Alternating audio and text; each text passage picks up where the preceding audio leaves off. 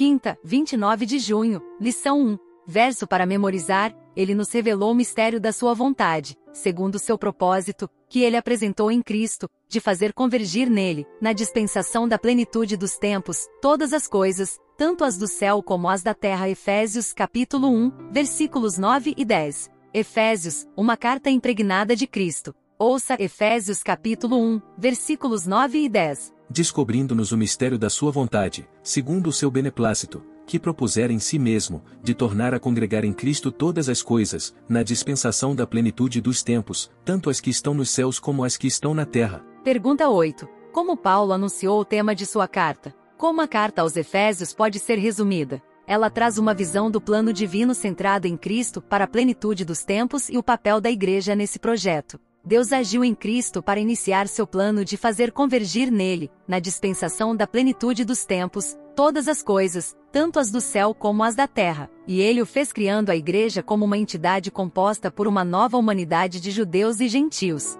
Os crentes foram chamados a seguir esse plano, sinalizando aos poderes malignos que o propósito divino estava em andamento. Como Efésios capítulo 1, versículos 9 e 10 proclama, a unidade que Deus tem em mente está centrada em Cristo, Portanto, não é surpresa constatar que Efésios é uma carta impregnada de Cristo, a qual louva as ações divinas em Cristo e celebra o acesso dos crentes aos recursos espirituais oferecidos nele. Paulo emprega a frase em Cristo e frases semelhantes mais de 30 vezes e exalta Jesus. Ao ler a carta, observe essas expressões e fique atento às muitas maneiras usadas pelo apóstolo para destacar Jesus. Paulo buscou reacender o compromisso espiritual dos crentes em Éfeso, recordando-lhes que eles faziam parte da igreja, a qual está no centro do plano divino de unificar todas as coisas em Cristo. Quando usa a palavra igreja do grego ecusia, refere-se à igreja em geral, em vez de se referir a uma congregação local. Uma das principais estratégias que usou foi falar sobre a igreja e fez isso por meio de metáforas vívidas, quatro das quais desenvolveu em detalhes.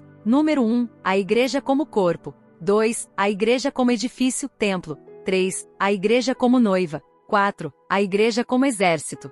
Cada uma dessas imagens, à sua maneira, revela qual é o propósito e a intenção de Deus para a sua igreja. Na Igreja Adventista do Sétimo Dia, Deus reúne uma comunidade transnacional, multilingue, multirracial, transcultural que aponta o caminho para o cumprimento de seu plano de unir todas as coisas em Jesus. Como podemos trabalhar de acordo com o grande plano divino? Convidamos você a reservar um tempinho para ouvir o próximo podcast da lição da Escola Sabatina amanhã. Aproveite esse estudo adicional e permita que Deus te abençoe nessa jornada. Até lá!